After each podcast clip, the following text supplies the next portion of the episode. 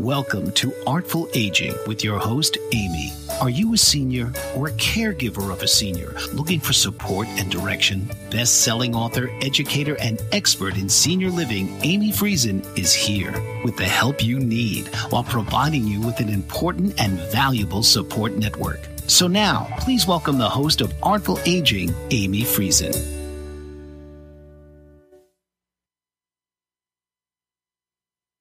Good morning, everyone. I'm Amy Friesen, and this is Artful Aging with Amy. We're live from Bold Brave TV, and today I'm joined with Mark Seguin, an author and keynote speaker on advocacy and aging. What is advocacy, some of you may say? Advocacy is acting in favor of or supporting another person. As many of you have now been exposed to since COVID, advocacy for our seniors is so, so important, and many families do advocate. Yet some families are still trying to find the balance of when and how much advocacy to do as to not step on their loved one's toes. At no time in the past have we had such an influx of seniors, though, in our population, especially in Canada. We're at about 7 million seniors, 65 plus.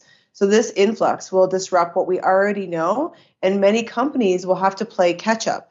The government will have to play catch up, which leaves these spaces where things can fall through the cracks.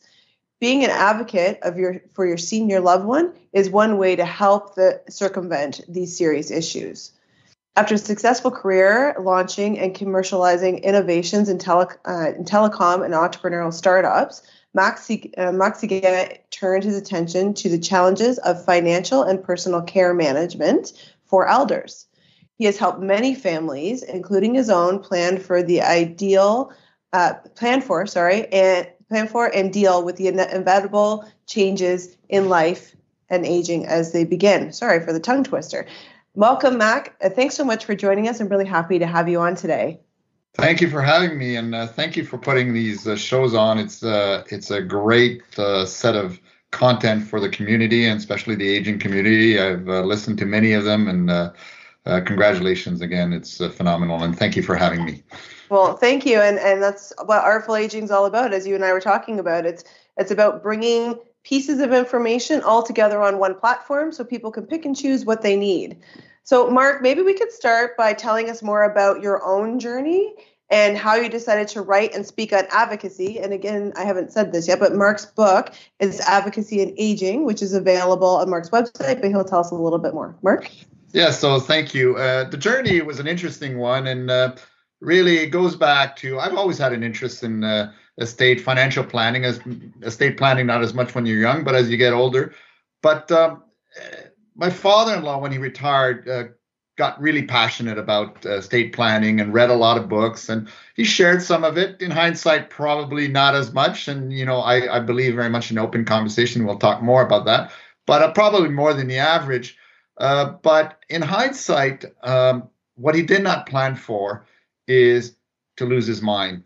And as he lost his mind, he started, for control's sake, everyone seemed to want to keep control and not share the, the management and so on.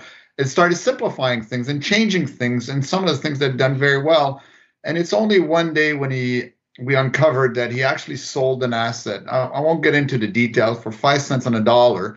And we said, oh my goodness. And really, he was trying to do the right thing, remove the burden from the family and so on. But that was not a good thing. And and we had at that point uh, recognized we knew he was early in dementia, but we recognized it was time to get involved. So at up to that point, having and, and that really opened my eyes because if he had uh, planned for those circumstances, I would have assumed that most of the population didn't.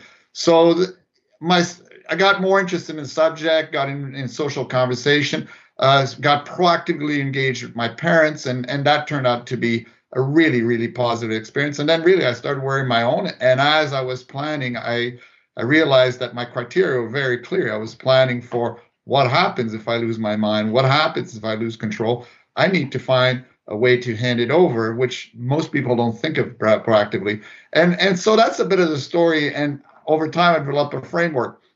The crux but that that tells me how i got engaged and developed the framework uh, the book uh, came about when on my 60th birthday, yes, I'm six, over 60. Uh, someone gave me a book. It's Willing Wisdom by Tom Deans, which uh, really great read. I would recommend it to anybody. Um, simple read. I jumped into it, and it was about open communication, but it was more dealing uh, for after death and how you openly communicate about your wishes for how your estate is to uh, be distributed. And uh, I really, really liked that book, and I kind of said, "Wow." I'm merely focused on the living year while he's focused on the after situation. And I said, I could probably write a book. And I got in touch with Tom by circumstance, and over a few conversation, uh, he not only encouraged me, uh, gave me some very important hints, and at one point I basically said, if I don't do this, uh, I'll always regret it. So that's how I started writing the book, and uh, it's a process, and it's been a phenomenal journey, and I, I still learn. It's a journey that's going to continue. I still learn every day. Uh, uh, about something new and you know uh, about how important and, and how uh, significant this this new economy and reality is and, and what people are facing.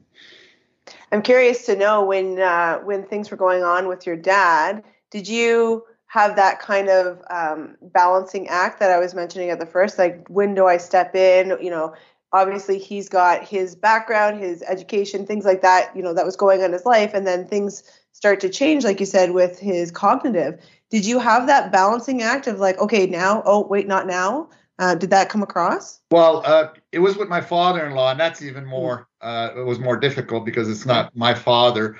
And uh, at one point, I talked to my mom, uh, my mom, my, my wife, and and she, you know, I kind of said, you know, we've known that your dad's degrading, but you know, when you get involved, and I did approach him uh, very quietly. At one point, we were visiting. They live in uh, four hours away and don't see them often, and and I kind of say, I told him, I said, when is it that you decide that you don't have the capability of driving.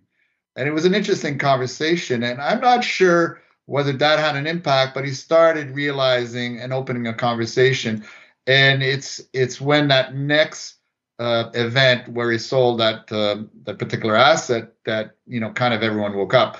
And at that point, uh, fortunately, um, it was uh, he was very open. Uh, my mother-in-law, which actually had dementia, both of them had dementia, which makes it even worse uh, that uh, they were open, but not not all the case. In my family situation, actually, my mom was very aggressive and then in uh, defiance. So that's another story we could may talk about later. So, uh, but it's uh, you do, and, and in my book, I do talk about how to do the transition gradually, and and really, if you start early, you can build the trust in a relationship, and it's a kind of a wonderful thing if you do it right. I find that a lot of people, I mean, we're, again, for the audience that watches us, we're all about planning and pre planning and making sure you're prepared. A lot of people don't want to take that step until the step is maybe too late. So that's a difficult for a lot of like my clients. It's even in my family. Um, but let's continue this conversation after the break, Mac. Uh, uh, when we're when we come back, we will continue the conversation, and we're going to talk a little bit about misconceptions and what advocacy in aging is. You're watching Artful Aging with Amy on Bold Brave TV. Artful Aging with Amy is currently looking for guests and show ideas for our next season. Drop us a line at hello at artfulagingwithamy.com and let us know what you would like to learn about in our upcoming season. Welcome back. Mac is joining us today. We're having a look at advocacy and aging, and we're going to take a bit of a deeper dive. Now, one way to look at advocacy is in a large group of people advocating to make change, but there's also people like Sally's mom and Esther's mom and all of these people that are are trying to advocate for their loved ones to make sure that their care needs are met, to make sure their financial needs are met and all the rest. And so, Mac, could you please tell us a little bit more about what advocacy and aging means? Yeah, well, let, let me start by first saying that uh, when I started writing the book and trying to put my thoughts together in a framework and you know crystallize the framework, uh, I was not actually focused on advocacy nor the concept of building a team around you. And uh, what I realized as I was putting the pieces together are a few things. So first of all, is that uh, the basic premise of the book was that we're going to live longer. And as we live longer, you're going to have degraded capability. And whether we like it or not, and most people don't like to think of that concept, then you're going to need some support and help. And if you kind of listen to the standard uh, recommendations, people say, well, you're going to go to your decision maker, which is the person that you would have named in your power of attorney, whether it's power of attorney for property and so on. And and a lot of that is limited to that. But but really, uh, as you work through and talk to people and so on and so forth, there's two things that really stand out. First of all, you're going to need probably more help than you uh, you think. There's going to be more transitions than you think, and uh, most important, there's a lot of people that want to help you. Uh, you've built in your life, uh, you know, communities around you, families around you, and people don't realize that uh, you want, you know, people are willing to help. So as you go through a process of planning, and planning takes more than just the financial focus, it takes the healthcare focus, the house house care focus, and so on and so forth. So uh, the concept is to build fundamentally a community around you. And I actually have eventually introduced the concept of five sub teams uh, that become advocates, and you can nurture, obviously, starting with who are your delegates, uh, your legal delegates, whether it's executors, your power of attorneys, and so on and so forth. Well, and I think that it's interesting that you said that, you know, we all have people around us, generally speaking, that care for us, that want to see the best for us. And I think that um, that's one of the misconceptions. We're going to talk about it, the other ones in just a second, but one of the misconceptions I find is that a lot of a lot of seniors that we work with at Tea and Toast um, actually feel like they, there's no one around that that they're being a burden, that they don't want to ask, and I, I feel like that is the complete opposite from my own knowledge point of view. What are like do you agree mac? And what are some of the other misconceptions that you've learned? Yeah i, I absolutely i absolutely agree. And it's a subject that uh, it's very difficult for people historically especially in the prior generation. I think it's improving with the next generation but people didn't want to talk about money. It's a taboo subject. And you know you don't want to dis, uh, you know disturb the people uh, the other thing is, and this I'm seeing day in and day out, and, and I'm actually quite surprised about it and how people avoid talking about death, avoid talking about degradation or critical illness. Uh, those scenarios, people don't want. It's very, very difficult. I'm part of a group called Compassionate Ottawa, who we actually do a workshop for an hour and a half, and I was stunned. An hour and a half just to open a conversation. So, uh, so really, uh, you know the, the misconception is you shouldn't talk about it. It's exactly the opposite. And the misconception is people uh, really um, are open. They want people want to help. So so the difficult part is to find a trigger to get it started.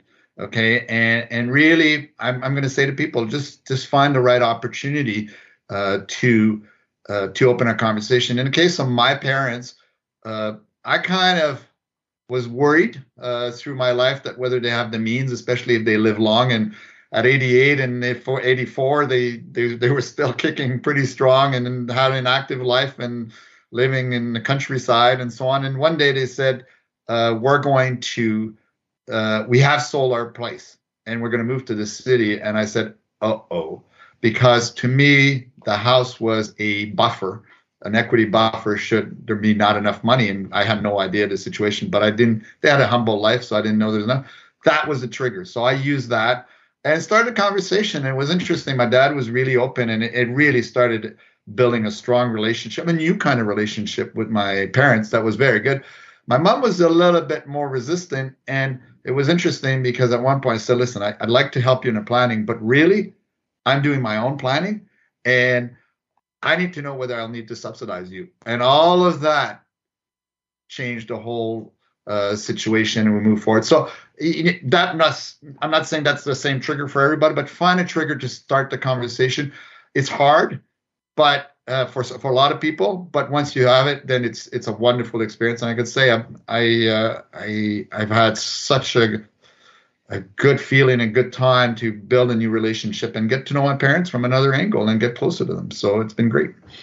I think it's interesting that you said too about how you're planning yours or you need to know theirs. Right? So there's lots of people, myself included, that have parents obviously that you know that are going to be seniors eventually or going or are seniors now and there's a, there's a the generation below that are looking at okay do i need to extend money or care or services or time to my loved ones as they age? What does it look like? But the problem is is that a lot of us are putting this puzzle together in the dark. And so even you know mike and i we have three parents that we're in the back of our mind planning for but we have very limited information. And i think using any of that type of information to open the doors um, is is valuable but also to know and i would like to know if you agree that you know one conversation to open a door might not open the door the whole way. And so to kind of hang in there and do it respectfully, but maybe have to open that door a couple of times. Did, did, oh, well, I, I, I more than agree. In fact, uh, as I started opening the conversation, I knew it was going to be uh, a journey. I didn't know how long. The financial process to get a baseline, and I'm not even talking about a very complex baseline, was about six months, where I could say, and and you know, honestly, uh, if I would have had the data, I could have probably done it in two days. Uh, but it was this concept of going at the pace of their their ability to uh, to accept the information, to work the information. Uh, we also had to uh, build and evolve the relationship with their financial advisor because there's a few things that need to be changed, uh, and so on. And you know, they honestly trusted their financial advisor, and they need to build the trust into uh, me and my siblings in order to uh, to make that transition. But yeah, it's a long process, and you got to be. It's important to go very carefully and very methodically. For sure, and there's some. Uh, there's also folks that have had trusted um, certain professionals throughout their lives, like doctors and stuff. That things change, right? And sometimes whoever they're dealing with doesn't actually have a full picture, and therefore we need to look at it a little bit different. But let's take a break, Mac. And after the break, we're going to continue this conversation. Go grab a cup of tea, stretch your legs. You're watching Artful Aging with Amy on Bold Brave TV. We'll- if you're a planner or trying to be one, Things You Should Know is a great place to start. Personal information, power of attorney info, and real estate is just a fraction of the information you can store in this fillable planner and record keeper. Download your free copy today at tntoast.ca forward slash medical dash planner to get started. Hello, and thanks for joining us again. Mark is an author of Advocacy and Aging, as you can see here, and there's a link to his book on uh, artfulagingwithamy.com. And advocacy for our loved one is such an important conversation as you're uh, either learning or you know um, already. Mark, could you maybe give us some more information about your book? What's the main issue that you're addressing in the book? Yes, um, the whole book started by, uh, as I mentioned earlier, the the concept that we're going to live longer, and we all need to accept that there's going to be degradation in capabilities, and with that, you're going to need help uh, and support, which is kind of not natural. We all have to remember that we were born, and then we built the skills uh, to fly by our own wings and have our own independence, and now we're talking about taking away that and handing it over. And that's not a concept that you know most people are proud to to have uh, you know flown by their own wings and you know done whatever they've done in life and built whatever they've built. And now you're going to again hand it over because you have to admit that you may not be as capable as you are or your children or your spouse are better positioned than you so it's a hard concept to do so when you start but when you start and accepting that reality uh, and you start uh, planning accordingly, uh, then it helps. So the book is about putting the framework that says, what do you need to plan for as you go, as you age? And it puts a, you know, in the end, I, have now discovered it's kind of an umbrella. It's an umbrella that addresses all the areas that you need to address while you're aging and puts a set of principles and criteria so that when you go in more depth in each of those areas, and you know, it's a finan- it's about financial planning, it's about uh, legal, it's about organizing, it's about transitioning. I don't go deep in all. There's there's lots of books and experts on financial planning. There's lots of experts on legal, but it's a set of principle that says you need to worry about these areas and you need to do your homework and this is what you need to look for uh, when when you ha- have those areas. And and we'll talk a little bit more a little uh, in the next section about what I mean in certain those areas. But uh, it's it's is very important. And what I find out is there's a lot of experts and books on each of the topics, but there's not a set of principle and a, an, an, overall map that that uh, guides you to where you need to go. So that's fundamentally the book. And through that book, as I mentioned earlier, it became very clear there's a lot of open communications that have to be had, and you need to involve people and build relationships that will fundamentally end up being your team that's going to support you through the life transitions. I think a lot of what people don't understand is that, like you said, they're you know they're going to a stage in life where they may not have as much control, especially if it's a cognitive issue. Um, and they might be losing different controls in their life that they're not wanting to do. Like you said, no one's proud to do that. But what we try to tell the community uh, and what I'm doing with Artful Aging is to tell people that, you know, if you plan, then it will be your choice. If you don't plan, it won't be your choice. It's kind of, it's, I want to say black and white because it, it sort of is. It's like if you can make a plan and educate your team and your family on what you want, most often the family and the team are going to follow the plan as you go, and therefore you will have choice. But the people that stick their head in the sand, they they're the ones that end up not having choice. We had a client that called us the other day that wanted to move to a retirement home, but when we started asking her some questions of information that we need to do uh, the process properly, what the retirement home might need for information, she said, No, I don't want to divulge anything. I don't want anybody to know anything. I will wait until I'm in a critical spot in the hospital and then they will send me to a retirement home. And for, you know, professionals like ourselves, it's jaw dropping, although not uncommon. And it's just like that that amount of people that don't want people to know what their business is. And it's unfortunate because if they actually would just do a plan um, then people could help them and they wouldn't get in a situation where they feel like things are being taken away with from them. Um, what about life transitions, Mark? What kind of life transitions should seniors contemplate when they're kind of looking at what to plan, I guess? Well, I, I think that, um, uh, you know, I think it's different for everybody. But what's clear is there will be life transitions, okay? And I, I there's a, a, book I particularly uh, was inspired with uh, early on in my journey uh, by Katy Butler. It's called The Art of Dying, and and she's much more focused on the healthcare side and the and, and the support that you need through that. But she typically has four or five phases there where you know you go from uh, total independence to uh, partial independence to ultimately end of care life in palliative care. And and when you look at, you kind of realize there are some uh, gradual steps, and in those steps you will need different support from people around you, whether it's emotional or actually very tangible actions. Uh, you may and likely will needs to have some home transition, and whether it's changing your own home or going retirement home or nursing home or palliative care, and and all of that. So it's not black and white, and not everyone goes through all the phases, and not everyone you know the same duration.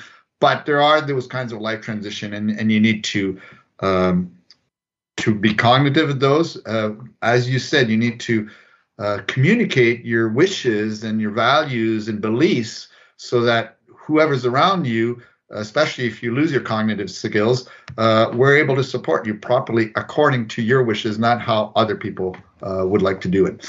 Uh, in the end, this is all, all about in the planning. I, I really like you keep bringing everyone on your show about the planning and and and the preparation, and it's all about uh, if you plan and you have a clear view of knowing that you're you're organized and you have a team around you, then you could live with peace of mind and really maximize the quality of life through all those life transition. And and really that's what it's all about. We we're entering, you know, people are aging here entering a journey and and everyone deserves a quality of life, whatever state. We don't like to contemplate contemplate being uh, degraded from where we are today, but you, we all deserve and you want quality of life for everybody.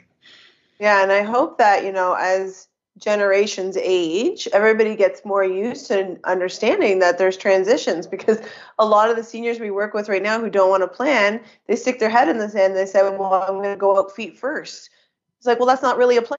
That probably is generally doesn't happen. I don't know the stats on how many people just kind of drop dead and that's it. And, you know, they're healthy one minute and they're gone probably doesn't happen that often. And you know a lot of people are hedging their bets on that plan. And you know it's all we can do to say eh, it's not quite a plan. Let's make a better plan right? So what is there anything that seniors and caregivers can look for if they they feel like an advocacy issue has come up or anything that they could look for for planning purposes? You know, um, I'm, I'm not sure I fully understand the question, but I do believe one of the things a lot of people focus on the financial side. I think people need to start thinking of the healthcare side a lot more. And uh, I particularly am a proponent of going to do a healthcare directive. Some people call it a living will or advanced care.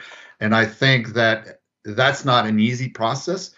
But if you could open a conversation on that topic, all of a sudden it forces you to think through of scenarios uh, that from scenarios that you need to think about um, and it's even hard even if you uh, you kind of say even if you're on a diagnostic people that had a critical illness diagnostic will tell you how difficult it is to crystallize their wishes.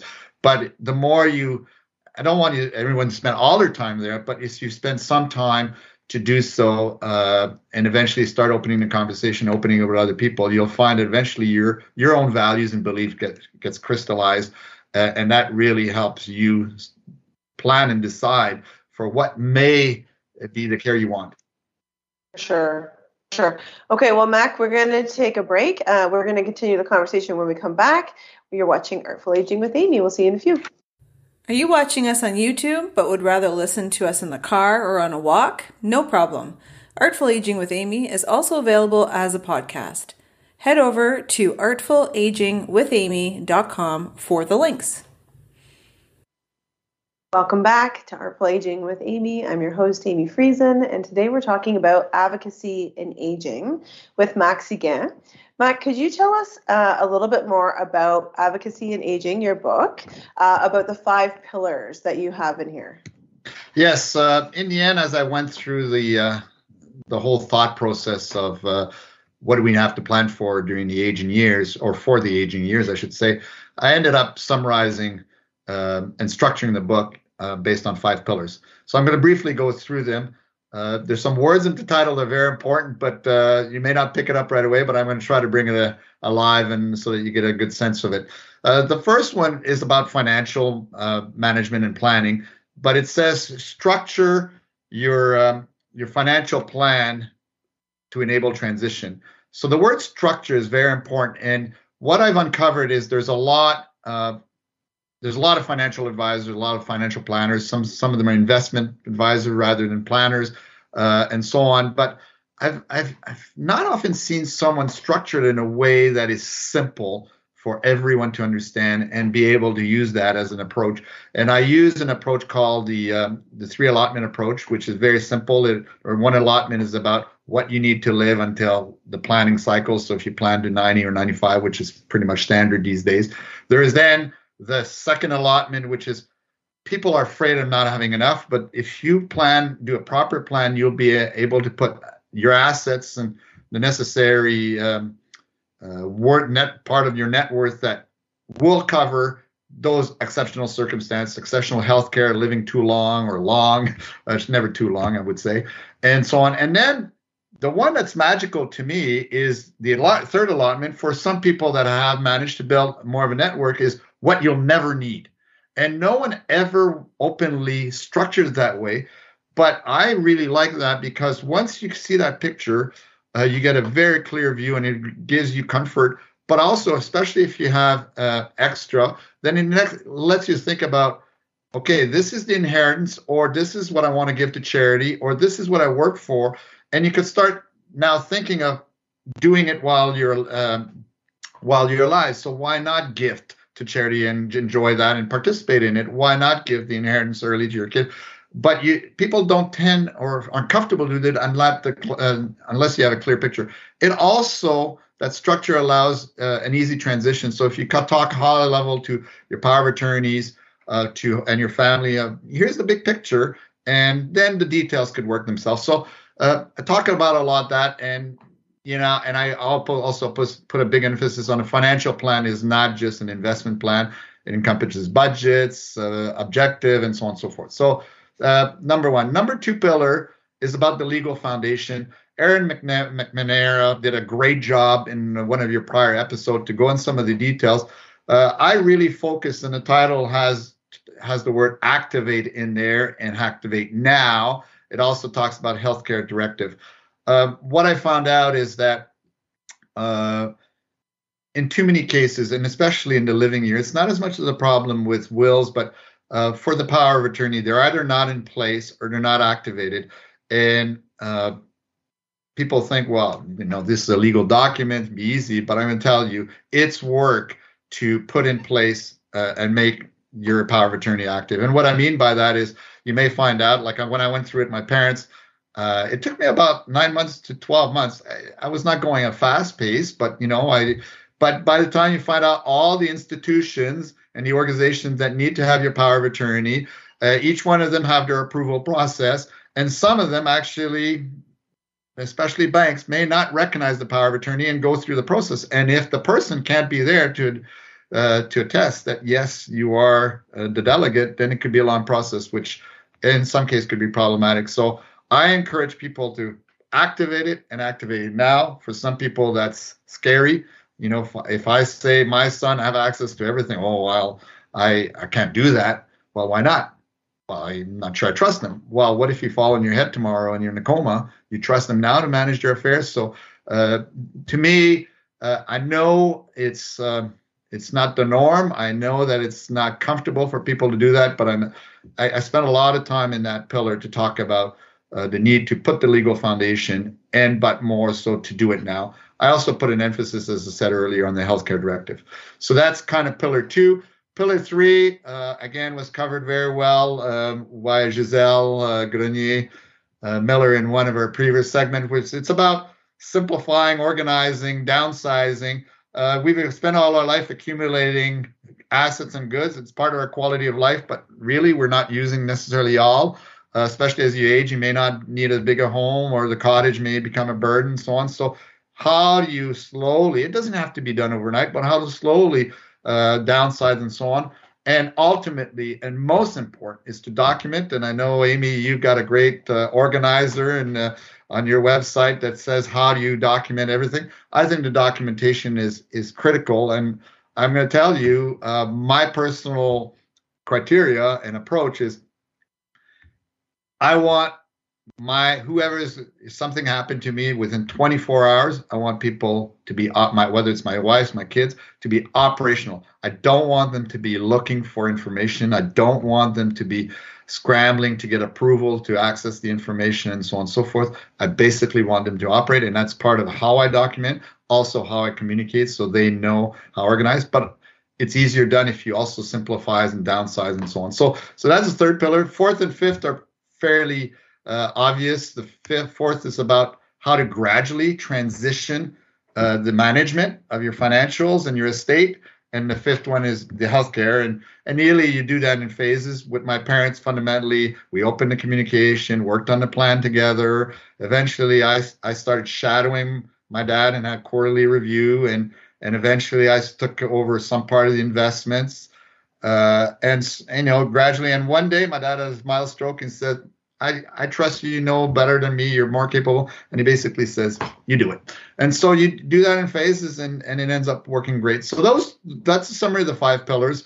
Uh, and with that, I create five sub teams uh, that, that get built over that, that period of time.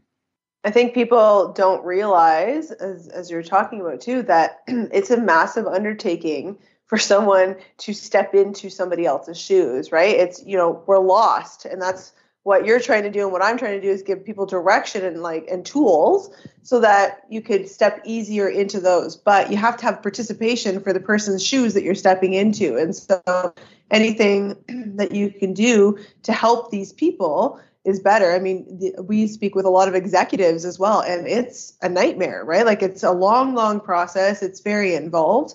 Um, so just to have those extra things in place uh, would make things much easier. After the break, Mac and I are going to speak about top tips for people in their senior years, and I want to know if Mark's implemented his own advice. We'll be back in a minute on Artful Aging with Amy. Are you in need of retirement living but unsure where to begin? At retirementhomeadvisors.ca, we have brought senior living advisors together from all over Canada to help families navigate the senior living industry. For more information, book a call with one of our advisors today. Welcome back to Artful Aging with Amy. I hope you had time to get a stretch and a tea or a coffee. We're talking with Mark about uh, advocacy and aging. We're going to look for some tips for people who are entering their senior years. But I have to ask, Mark, now that you're a young guy, tell me, have you implemented your suggestions from advocacy and aging? Because although I implement a lot of what I do uh, into my life, there are definitely still things on my to do list. So, how is your to do list? Yeah, well, thank you for asking, and uh, uh, you know, I have, I, I, will be honest in my answer here. Uh, let me let me first speak about. Uh, yes, I've implemented it. Uh, let's talk about my parents, and my parents pretty pretty much became a, a bit of the uh, the benchmark for the framework because, as I said earlier in the in the call, I was, um, you know, I was first uh, had an eye opener through my my in-laws, and this is where I kind of said, you know, I'm going to go be proactive with my parents, and it was a a great process. And I'm going to say that most of the book, and the book tells a story about my parents through each of the pillars. It tells stories about other people also, but uh, fundamentally, I would say I've implemented uh, most, if not all, of of that for my parents. The the part that I'm a little weak is on the healthcare directive. By the time uh, that it was um, we had the opportunity to, or we should have had the discussion. It was probably too late. My mom was well into dementia, and my dad is getting older, and it's a difficult conversation. It was kind of interesting because at Thanksgiving last year, when he had read the book, he said to me, Have we done everything in the book? I said, Well, most of it, but we're a little weak on the healthcare directive. And, and we actually had a conversation. Uh, I actually learned a lot from that conversation. Uh, I got the most out of it, but it's not as far as I'd like, but my benchmark is pretty uh, is pretty high on that one, so that's good. Let's talk about me.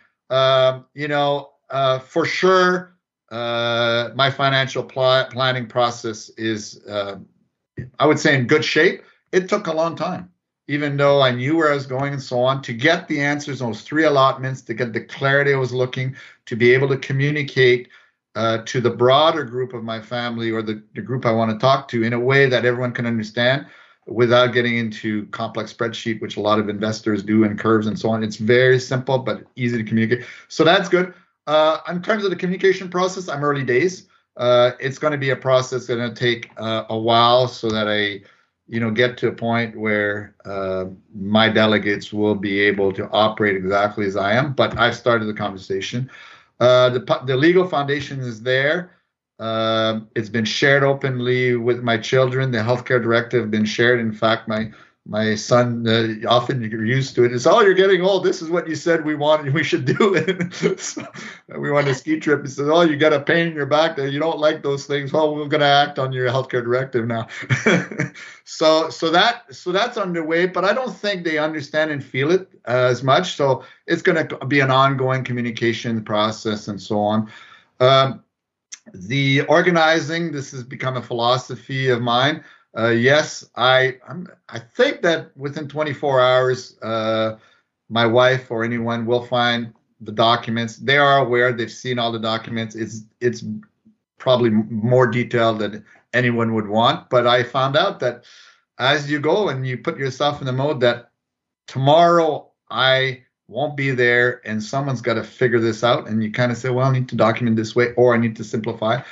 So uh, so I'm I'm I'm saying I'm I'm pretty organized, but you know there's still a lot to do uh, in terms of communication. So I think I'm early days in the communications. Uh, I'm early days in transitions. I am putting in place. Um, like on the financial transition, the POAs uh, with financial institution give my uh, delegates, including my kids, the rights to all of this. People think I'm a little crazy, but uh, uh, I've built the trust and I'm building trust.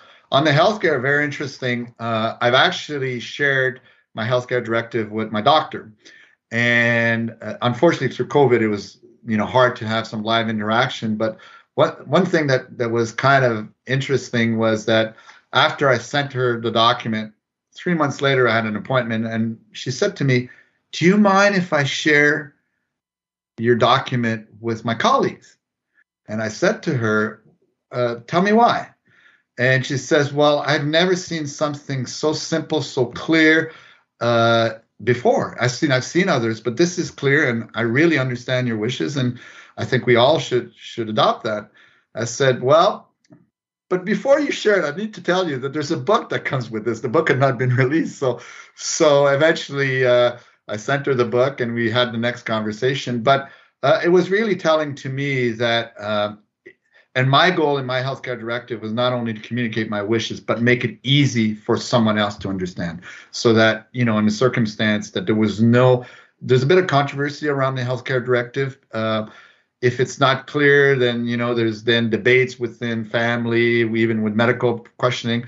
Uh, this was, I guess, my healthcare directive uh, was is pretty good in that respect, and that's something I worked uh, I worked towards. So that that was really good. So um, so that's kind of summary where I'm at, and uh, you know I've got myself a five to eight year or horizon, so that I really feel uh, that at least with my core family and the key people that I want as part of my advocates, that they've gone to the next le- next level of depth. So it's all in place.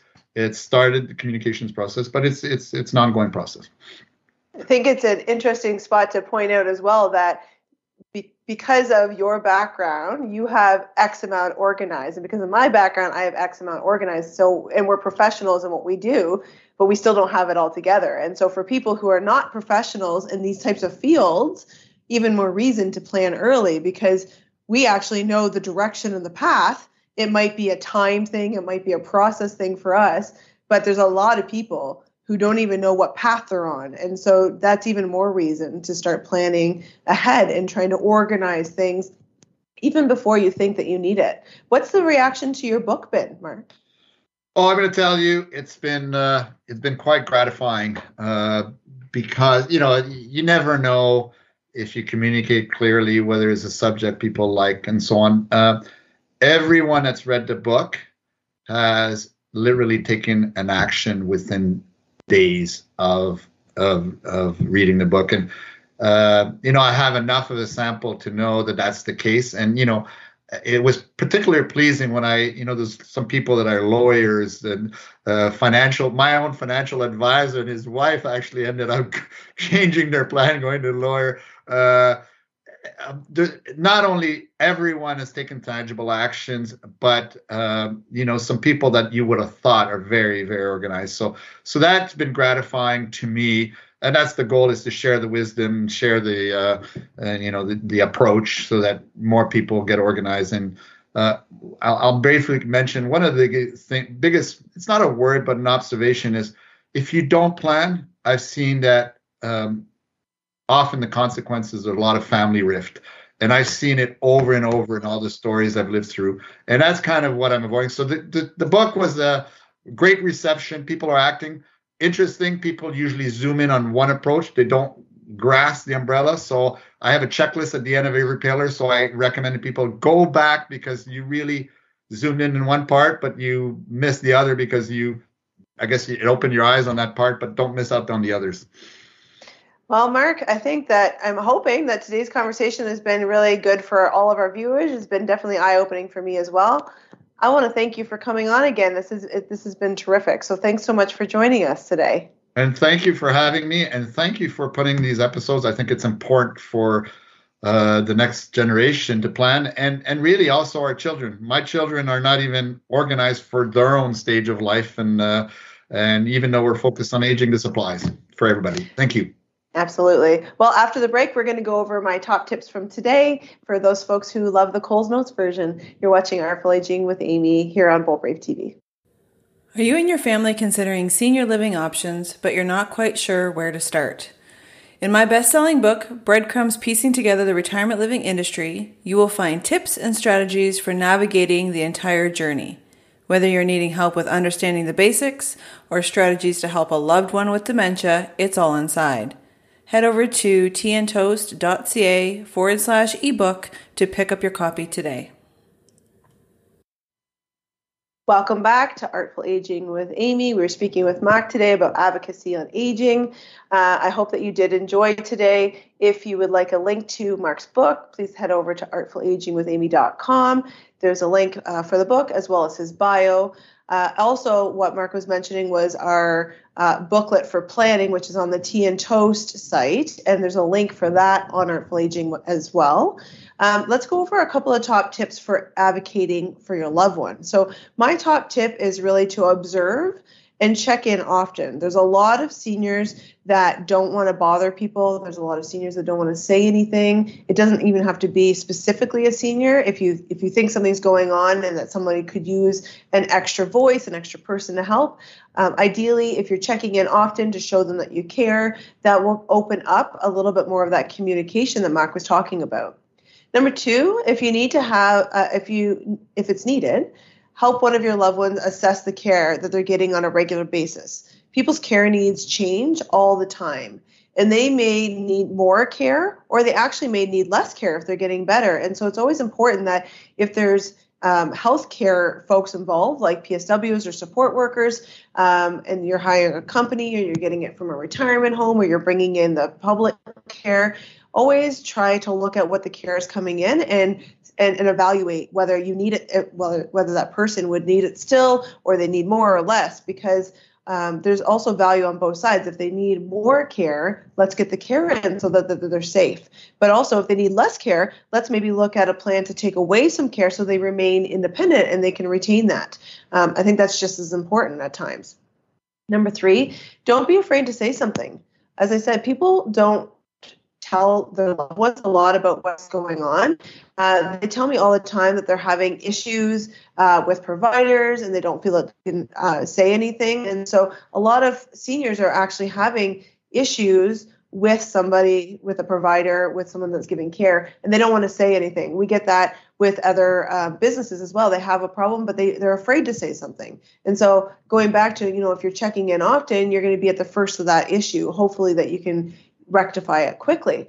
So don't be afraid to say something. My outlook is as long as you are respectful and you ask them if you can give them opinion, usually that'll open up a conversation uh, and people won't get their back up as much as opposed to just saying, hey, mom, I feel like this, or hey, mom, and they're coming at them. We always tell our clients at Tea and Toast make room for the conversation.